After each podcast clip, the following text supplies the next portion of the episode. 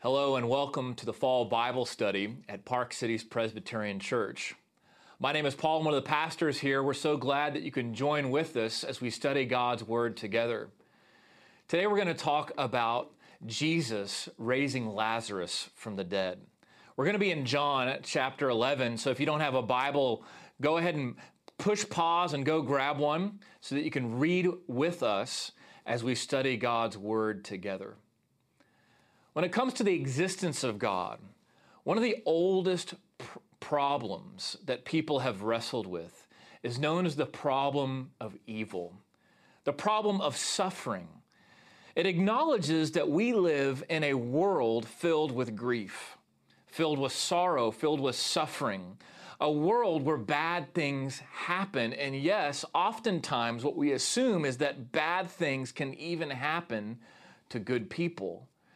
And so we ask questions like this if there is a God, and if He is both good and He's all knowing and sovereign, then how can those two things exist in a world that is broken, in a world where there is sorrow and suffering, in a world filled with evil? In an attempt to try to answer that question, for centuries, philosophers have been coming up with what's called a theodicy. Now, the definition of theodicy is the vindication of divine goodness and providence in view of the existence of evil. So, again, the idea goes like this We live in a world filled with evil, filled with grief, filled with sorrow, filled with suffering, where bad things happen. And in a world like that, how can God both be good and how can he also be sovereign? How can there be providence? Because if God was good, if he's really good, if he really loved us, then he wouldn't allow these bad things to happen. And, and if he was really sovereign, if he was in control, then wouldn't he step in and change everything? Now, in, in an effort to try to wrestle with this and offer a theodicy, theologians have been doing all kinds of things as well as philosophers.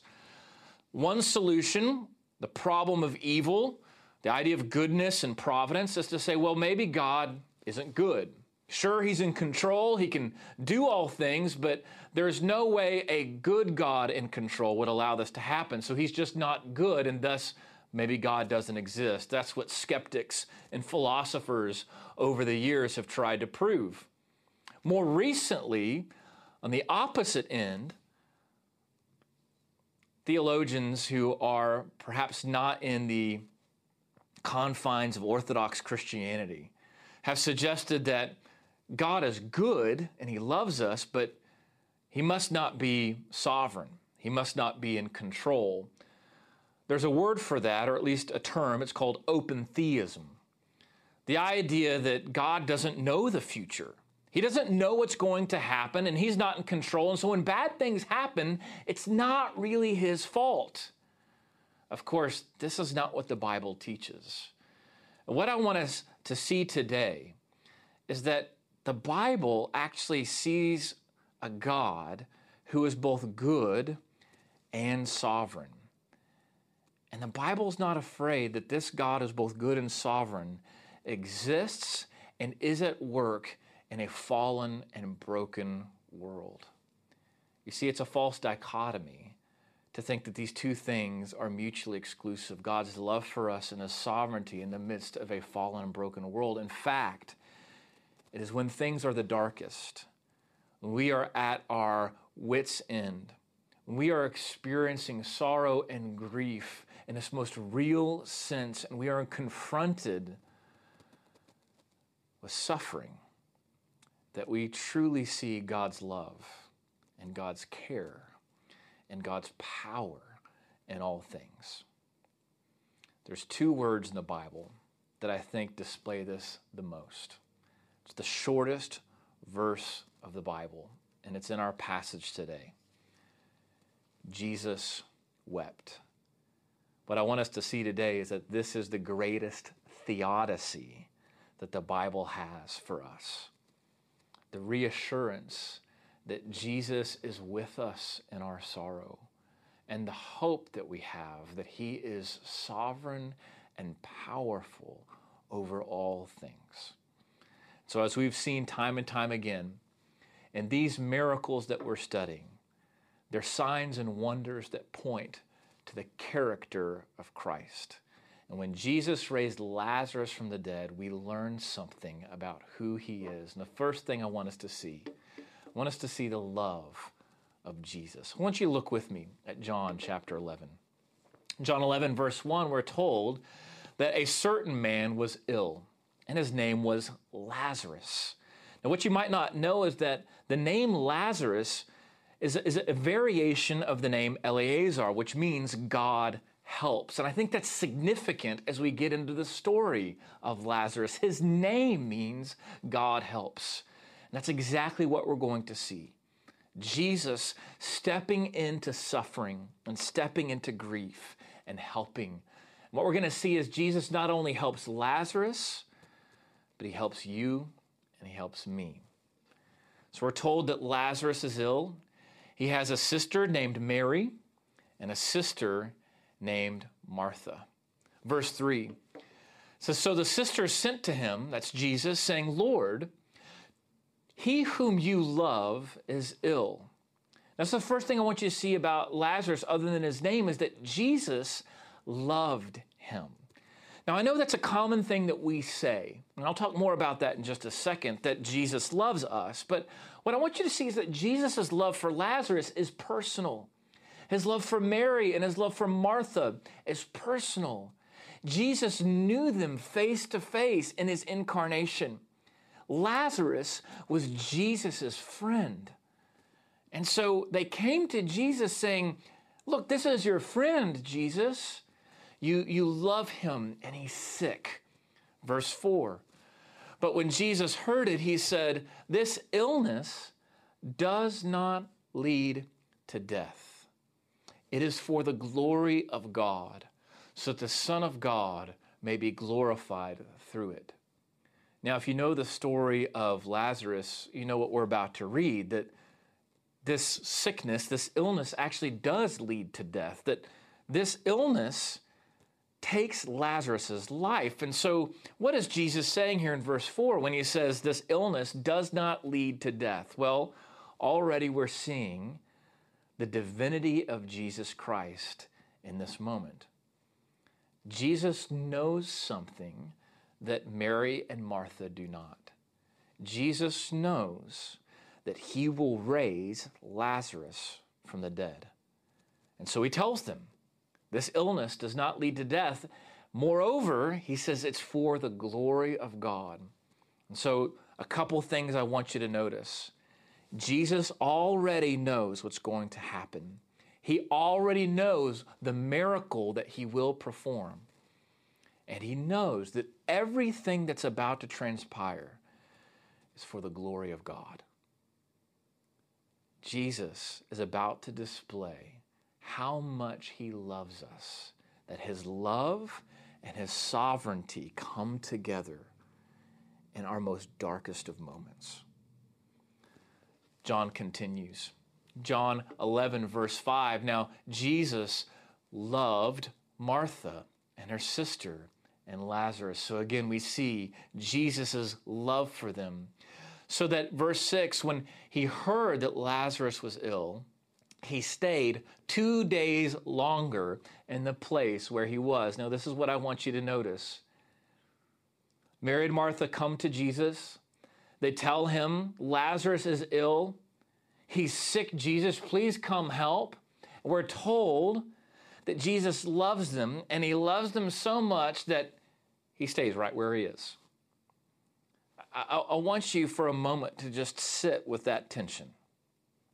If Jesus loved them so much, don't you think that he would have dropped everything and gone to help Lazarus? But that's not what he does. John goes out of his way in verse 5 to make sure that we understand that Jesus loved Martha, loved Mary, and loved Lazarus. Why does he go out of his way? Because of what happens next. Because Jesus doesn't immediately go to help them. No, he stays right where he is for two days. And it's during that time where Jesus is just sitting that Lazarus dies. When we experience grief, when we experience heartache, when we experience the pain of a truly broken and fallen world, that pain, that grief, that heartache, the fallenness that we experience every single day in the broken world around us, that does not mean that Jesus does not love us.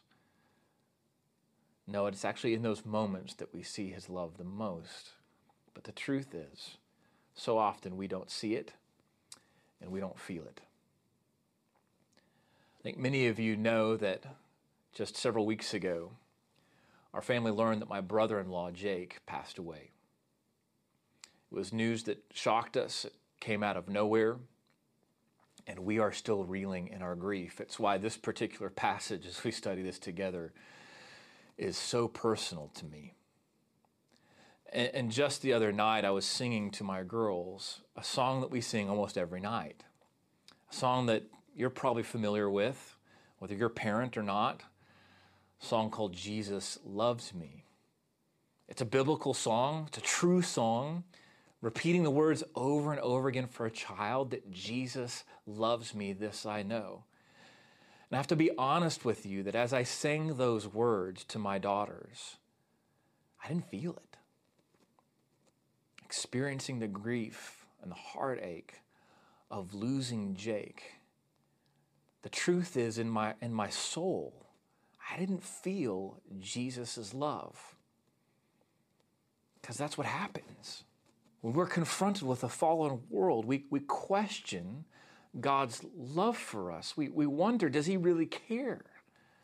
Does He actually love us? If He did, couldn't He have stopped this terrible tragedy from happening?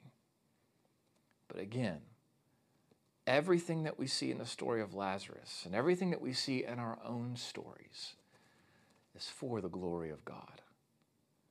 Jesus loved Martha. He loved Mary. He loved Lazarus. He loves you and He loves me. And it's when we are struggling with grief the most that we begin to see what love and Christ's love for us really looks like.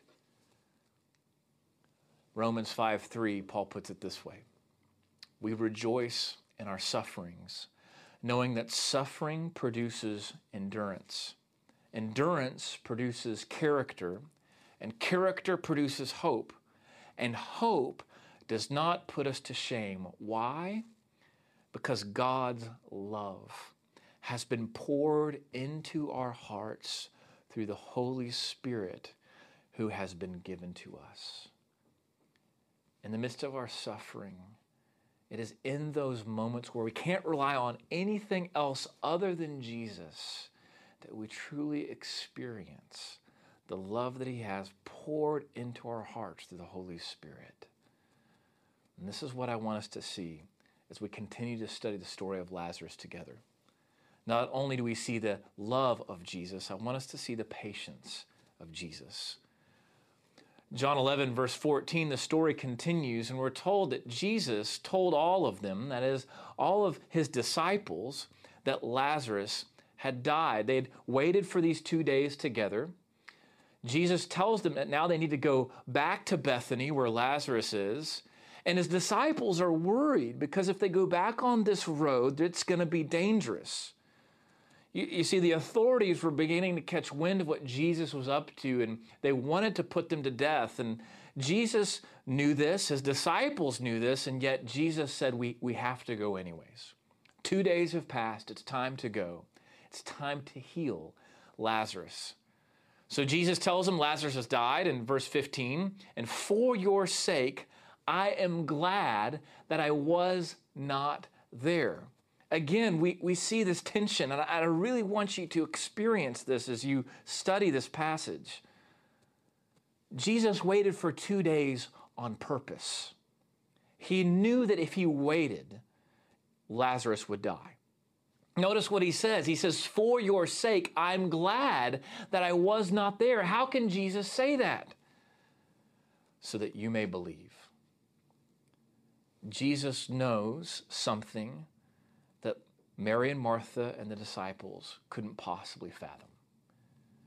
Jesus knows that if, if he would have left immediately and just healed a sick man, that would have been one thing. But he had a greater miracle in mind. He waited on purpose for Lazarus to die so that you may believe. And what I want you to begin to catch is this wasn't just for Mary, it wasn't just for Martha, it wasn't just for Jesus' disciples, but every part of the story of Lazarus is for you and me. Jesus allowed Lazarus to die so that you and I might believe. You see, Jesus is showing extraordinary patience, the patience that can only come with being fully God. It's, it's in this moment that we really see just how con- in control that Jesus is. He is, in his divinity, allowing all of this to happen. It looks like he doesn't know what he's doing by waiting these two days, and yet he is in complete control. He is showing divine patience. A.W. Pink, his commentary on this passage, he puts it this way He says, Let us learn from this that when God makes us wait, it is the sign that he purposes to bless, but in his own way, usually a way so different from what we desire and expect. What is Pink talking about? You see, we see in this passage the patience of Jesus and the impatience of Mary and Martha. They're impatient with Jesus because they think he should have come sooner to, pre- to prevent Lazarus' death. And yet we see that what Jesus is showing this is this extraordinary divine patience because his ways are bigger than our ways. The way that he works so often is a way that you and I might least expect. And in the moments when we are grieving, in the moments when we are confronted with the suffering of this world, it's so hard to see that Jesus is at work, even in the midst of our brokenness. Gospel of John continues, verse 17. Now, when Jesus came, he found that Lazarus had already been in the tomb four days. Lazarus was dead. Not only had he died, but he had been dead for four days, and this is significant. Rabbis would teach that in the first several days after someone dies, that there was still the presence of their spirit, their soul. And they believed in just the first one to three days after somebody died that it was still possible, perhaps, to resuscitate them. And so the fact that we're told that Lazarus was dead for four days means that he was completely dead. Uh, this was a Jewish way of saying that there was no hope for Lazarus he had died and he was fully dead. Verse 18, we're told that Bethany was near Jerusalem, about two miles away, and many Jews had come to Martha and Mary to console them. So often is what we, we do today, that when someone loses a loved one, we, we come, we, we gather together, we console them, we grieve together. That's what's happening here. Verse 20, so when Martha heard that Jesus was coming, she went and met him, but Mary remained seated in the house. I want you to imagine this scene. Mary and Martha are grieving. They're grieving the loss of their brother.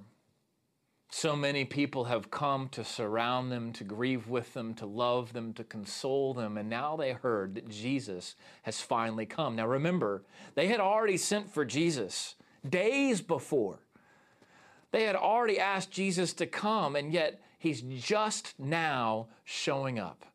And in their minds, it's too late. Because of Jesus' is waiting, Lazarus has died. And so, Martha, verse 21, Martha said to Jesus, Lord, if you had been here, my brother would not have died. I wonder how often have you prayed a prayer something like that to Jesus?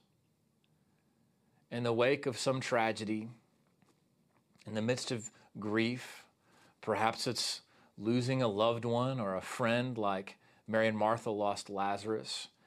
Maybe it's in the midst of losing a job, or perhaps it's some hardship in your marriage, or difficulty at work or with a friend. Whatever it is, whenever we face difficulty and trial, whenever we suffer, we tend to say things to God like, if you had. We begin to play the what if game. That if God, if you could have done this, then you could have prevented this other thing from happening. That if you really loved me, you wouldn't have let this happen. Or if you really were sovereign and can control, you could have done something different. That's what Martha's doing with Jesus. She knows that Jesus has the power to heal. She knows that there's something in Jesus that makes him different than just being a normal human being. There's a part of her that even believes that Jesus is the Christ.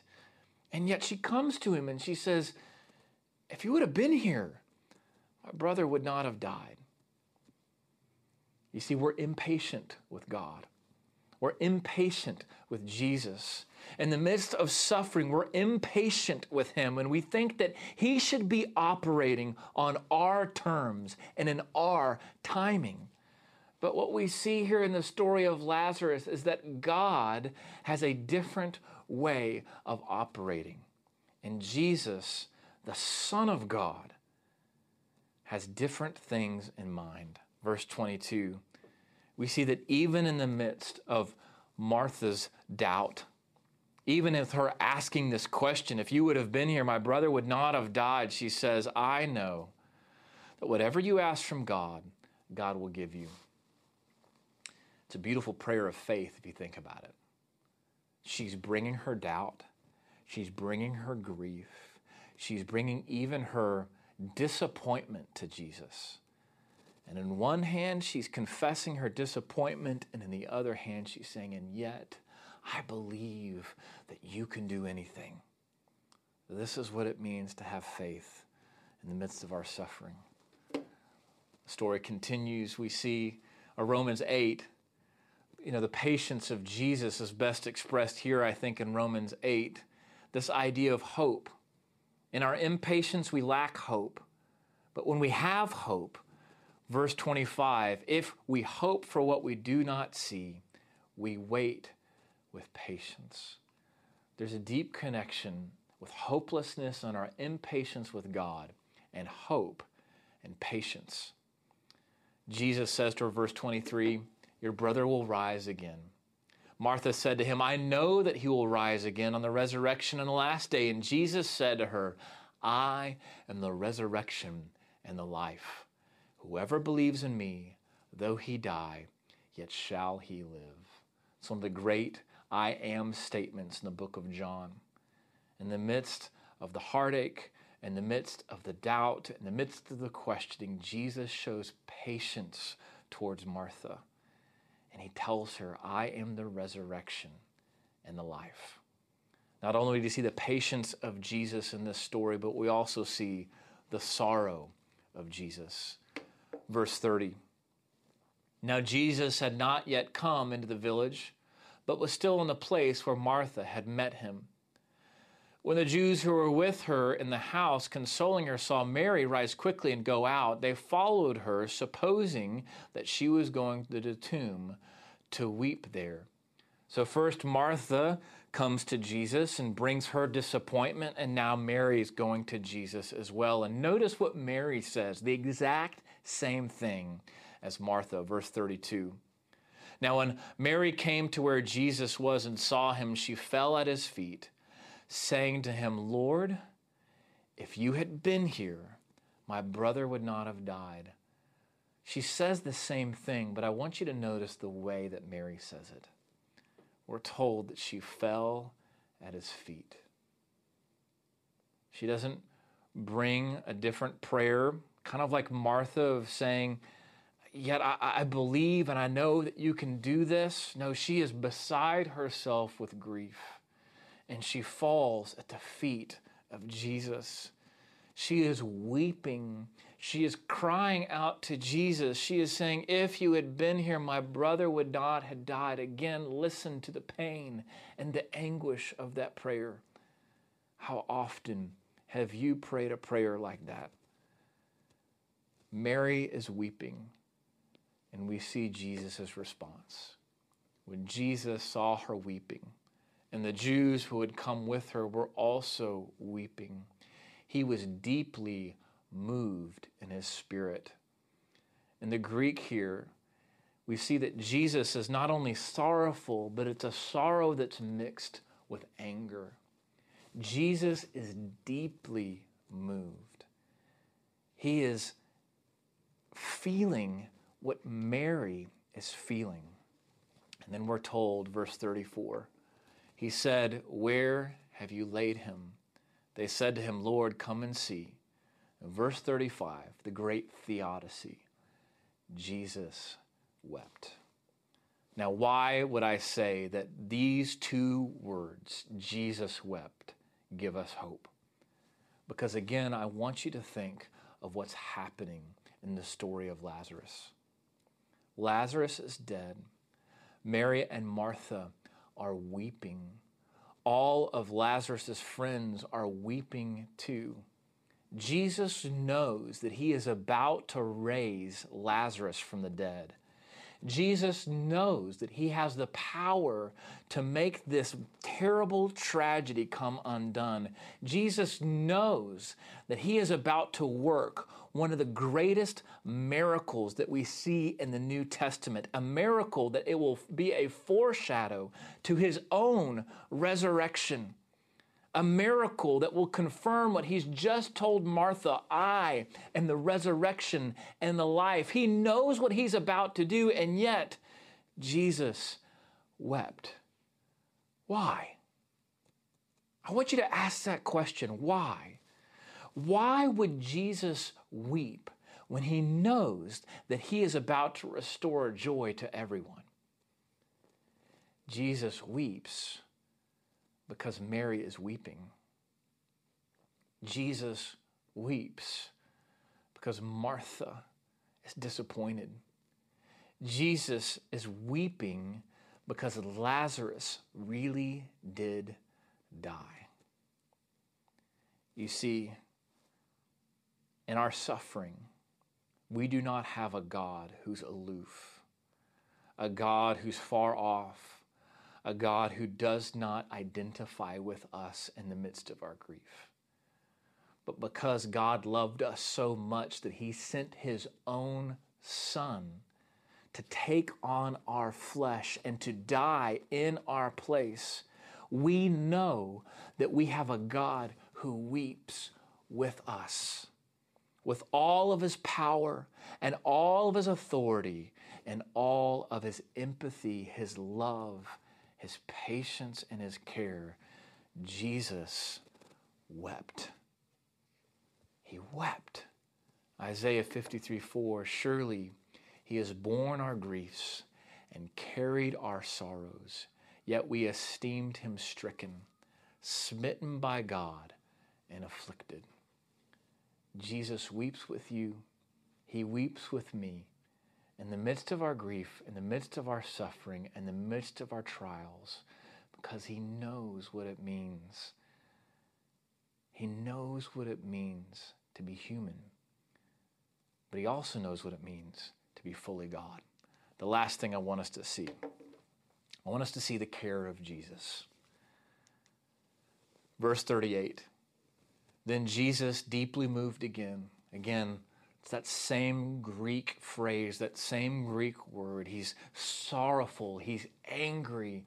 He's angry at death. He's angry at the fall. He's angry at sin that's brought death into the world. He is weeping because he cares for Lazarus. He cares for Mary. He cares for Martha. So he comes to the tomb. It was a cave, and there was a stone that lay against it. Verse 39 Jesus said, Take away the stone. Mary, the sister of the dead man, said to him, Lord, by this time there will be an odor, for he's been dead for four days. Again, he is completely dead. Verse 40 Jesus said to her, Did I not tell you that if you believed, you would see the glory of God? Verse 41 So they took away the stone, and Jesus lifted up his eyes and said, Father, I thank you that you heard me. I knew that you always hear me. But I said this on account of the people standing around, that they may believe that you sent me. And when he said these things, he cried out with a loud voice, Lazarus, come out. An incredible miracle, a sign that points to his own resurrection. Jesus raised Lazarus from the dead. Friends, it really happened. This story is true. The true story, with so many eyewitness accounts where Jesus raised a man from the dead. He did it as a sign to point to the truth of his statement when he said, I am the resurrection and the life. But he also did it to point to his care for us that Jesus has compassion on us in the midst of our suffering. Why did he do it this way? Why did he allow Lazarus to die?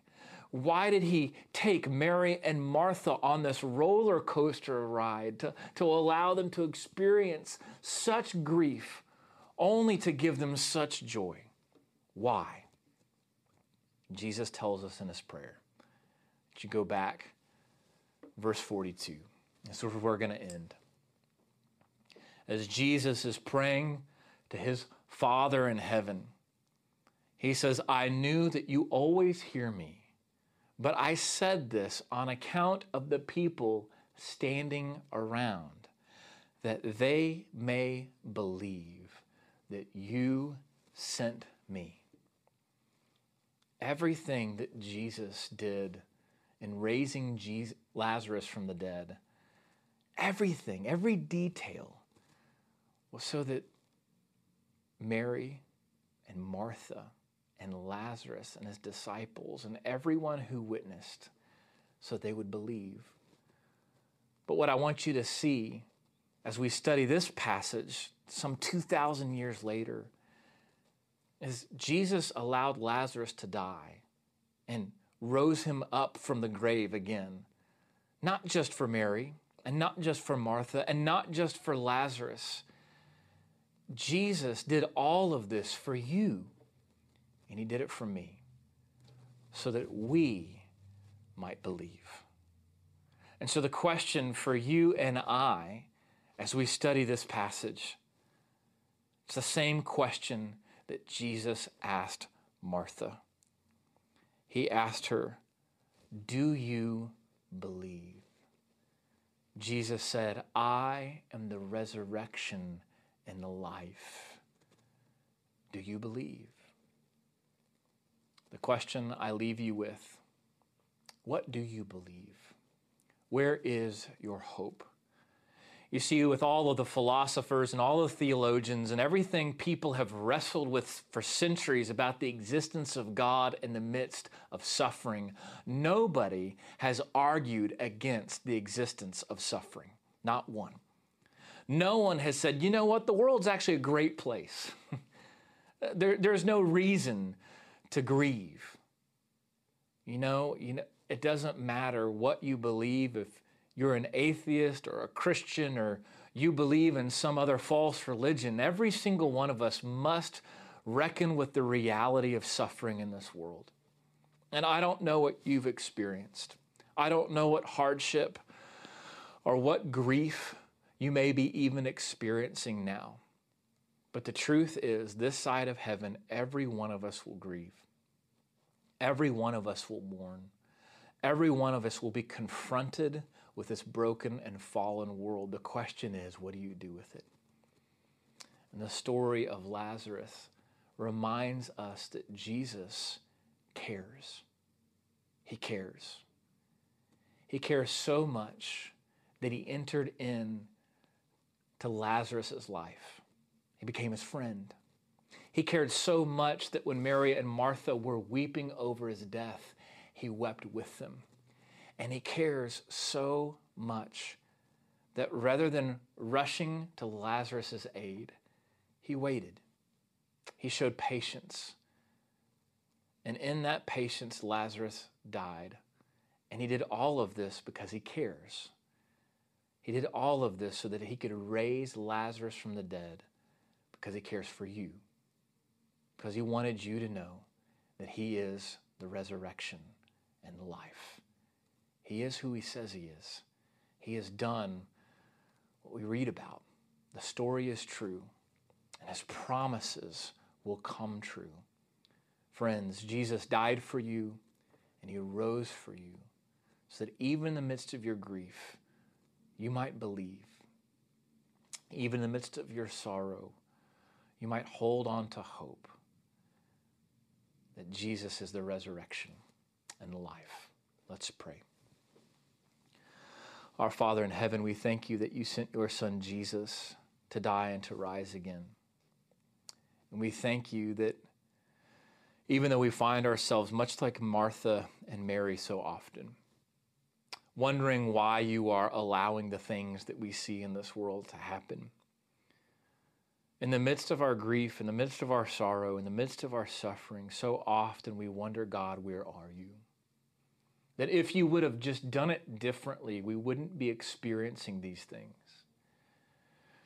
And so, Lord, today we're thankful for the story of Lazarus and the precious reminder that it is that you are always in control, that you are so much in control that you are patient, that you are patient even when we are impatient with you.